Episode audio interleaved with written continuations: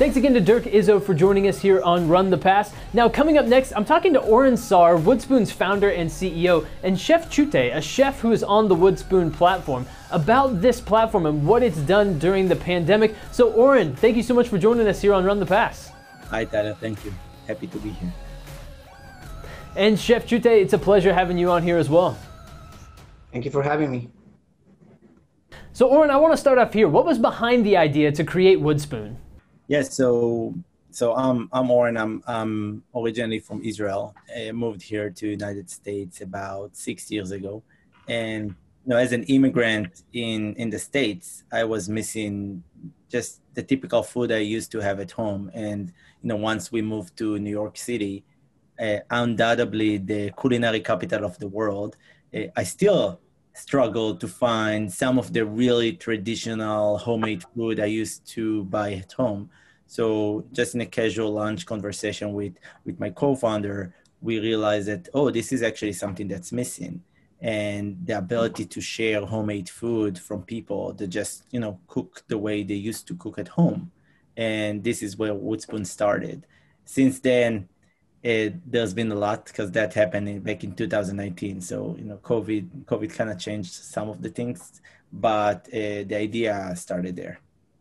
Chef Chute, when you heard about Woodspoon and some of the things that they were doing, what made you want to be involved? Well, first of all, restaurants were closed here in New York City. So I was completely unemployed and with a lot of ideas in my head. And when I heard about Woodspoon, the, the, the whole concept of home cooking delivered to your house, I think it was amazing. And I was completely hooked. Like, I really wanted that. So, as you mentioned, restaurants are closed right now around the world due to COVID 19 and everything else that's going on around that. So, Chef Chute, tell me a little bit about your background as a chef and where you came from, and also what's so enjoyable about home cooked meals being delivered to people? Well, I started cooking back in Barcelona when I was doing my master's degree for architecture, which has nothing to do with this. and I basically started cooking for myself, and my friends started coming home to eat my food that's when I decided to give it a go for culinary school. And from there, I just started growing and growing until I was basically a catering on my own in Barcelona. And then I met my husband. We moved here to New York. And here I started working in amazing restaurants. But it's not the same to have restaurant food than to have the home food that you eat when you're at home, especially when in this time of the year when it's cold and you just want like a warm soup or a lentil plate it's not something that you would find in a regular restaurant. It's like grandma's grandma's cooking to your house.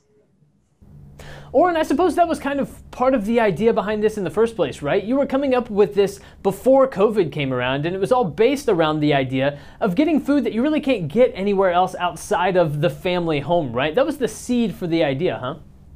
Yeah, exactly. And and you know, we we built a craft food marketplace, and we were not the first that thought about this idea. We realized that a lot of people tried it and, and did it before us. And so before we even started, we said, okay, let's learn from all of those other co-founders that tried it before and see what can we do different. How can we solve this problem that many tried before and didn't? So, so we started, we did a lot of different things, but I think that like you were saying, um, COVID-19 shifted most of the, most of the strategy towards just helping people, helping restaurant workers, helping chefs, helping the restaurant uh, industry that is struggling right now. And people are just set at home and didn't know what to do and saying, okay, we have this platform that we built that can help you guys uh, survive this, this period. And once we're going to finish this period, we'll see what's next. So, Oren, did you have any connections in the culinary world, and how did you get in touch with chefs and start to build a network of chefs that could begin to fill orders?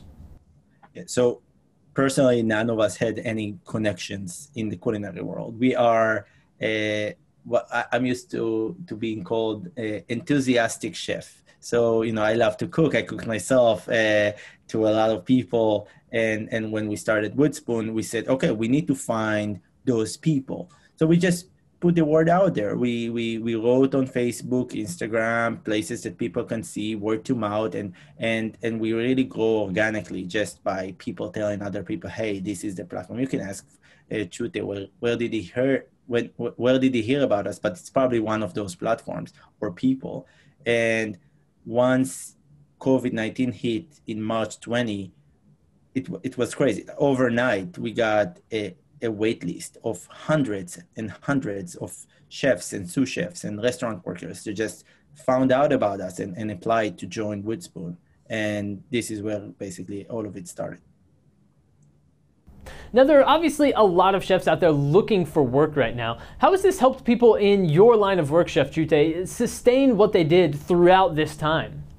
Well, first of all, I feel like I, I live to cook. Like I wake up and I'm already thinking what I'm making for dinner. So helping me with like making me like if I can give my food to other people, that just makes me happy. And if I can give my home cooking, it's even better. Because I like literally I cooking changed my life completely. And not being able to work in a restaurant was very not let's not say depressing, but it was very hard to go through. So being able to cook again, it's like an amazing experience. And also having the feedback from the customers directly through the app, it's also really good. Like you know what you're doing good, what you're doing wrong, what do they want. I think it's a really good experience. So, how did you build the experience for the end consumer? Because I wonder about quality control and things along those lines. Does it feel like that might be the most challenging aspect of what you've built with Woodspoon? First of all, hearing Chef Chute speaking just makes me happy because you see, you know, how valuable what we're doing is for both sides of the marketplace, and mm-hmm. just, you know, makes me happy this Monday morning. Uh, yeah, you know, building building the platform was, you know, was part of the process. We thought about all of the aspects of the supply chain from where do we source uh, the chefs and the people how do we measure quality control how do we make sure the food is safe how do we make sure the chefs are, are, are you know in, in a high quality? How do we make sure the food arrives to the customer safely? How do we connect between the customers and the chefs like chef Chute just mentioned? So all of it was part of the process. And and we're leading the industry. There are there are none, no one that does what we're doing Uh, in, in in New York City. So we needed to invent everything, and and we just you know we invented we invented the process, we invented the the vetting process. We just we just created a process of our own. Now, this is obviously a concept that is flourishing right now because there are chefs like Chef Chute who are available and wanting to share their passion for cooking with the world. In a world where COVID 19 is in the past, how do you continue to grow what your business is doing and what challenges are presented once the pandemic is over?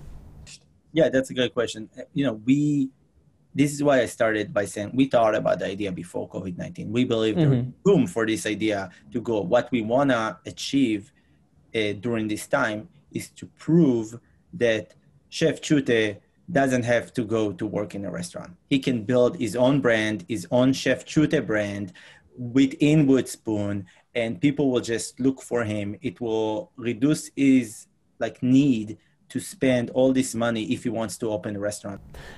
Chef Chute, can you foresee a day when you don't go back to work in a restaurant, but instead you're your own boss and work entirely through Woodspoon? Well, to give you an example of what I wanted in life, one day in Barcelona, I went to a, it, it was not a restaurant, but it was going to a chef's house where he cooked for his friends. That's what I want to do with my life. I want to cook for my hmm. friends and they come to my house and I serve them myself. And with Woodspoon, I feel like I'm accomplishing that goal slowly, but with a bigger, wider audience. So definitely, I would stay with Woodspoon even if restaurants stay uh, open again, obviously I might have to go back to my restaurant because I'm still hired by them and they will need me at the beginning. But I will continue working with Woodspoon. I love this experience. Oren Saar, Woodspoon's founder and CEO, and Chef Chute, chef on the Woodspoon platform. Guys, thank you so much for joining me here on Run the Pass today. Thank you so much, Tyler. It was happy. It was a pleasure. Thank you, Tyler. Thanks so much for joining us for this episode of Run the Pass. We appreciate it very much. Of course, make sure to be right back here two weeks from today. Either write it on your calendar, put a reminder in your phone, write it on your hand, whatever it takes to make sure to remember for the next episode of Run the Pass. Again, right back here in two weeks. And also, you can check us out on Apple Podcasts or Spotify for podcast only content from Run the Pass and Chef Andre Natera. So make sure to grab that so you can listen on your way to work and that sort of thing as well. And be right back here two weeks from today. But until then, for Andre Natera, I'm Tyler Kern. We'll see you again next time.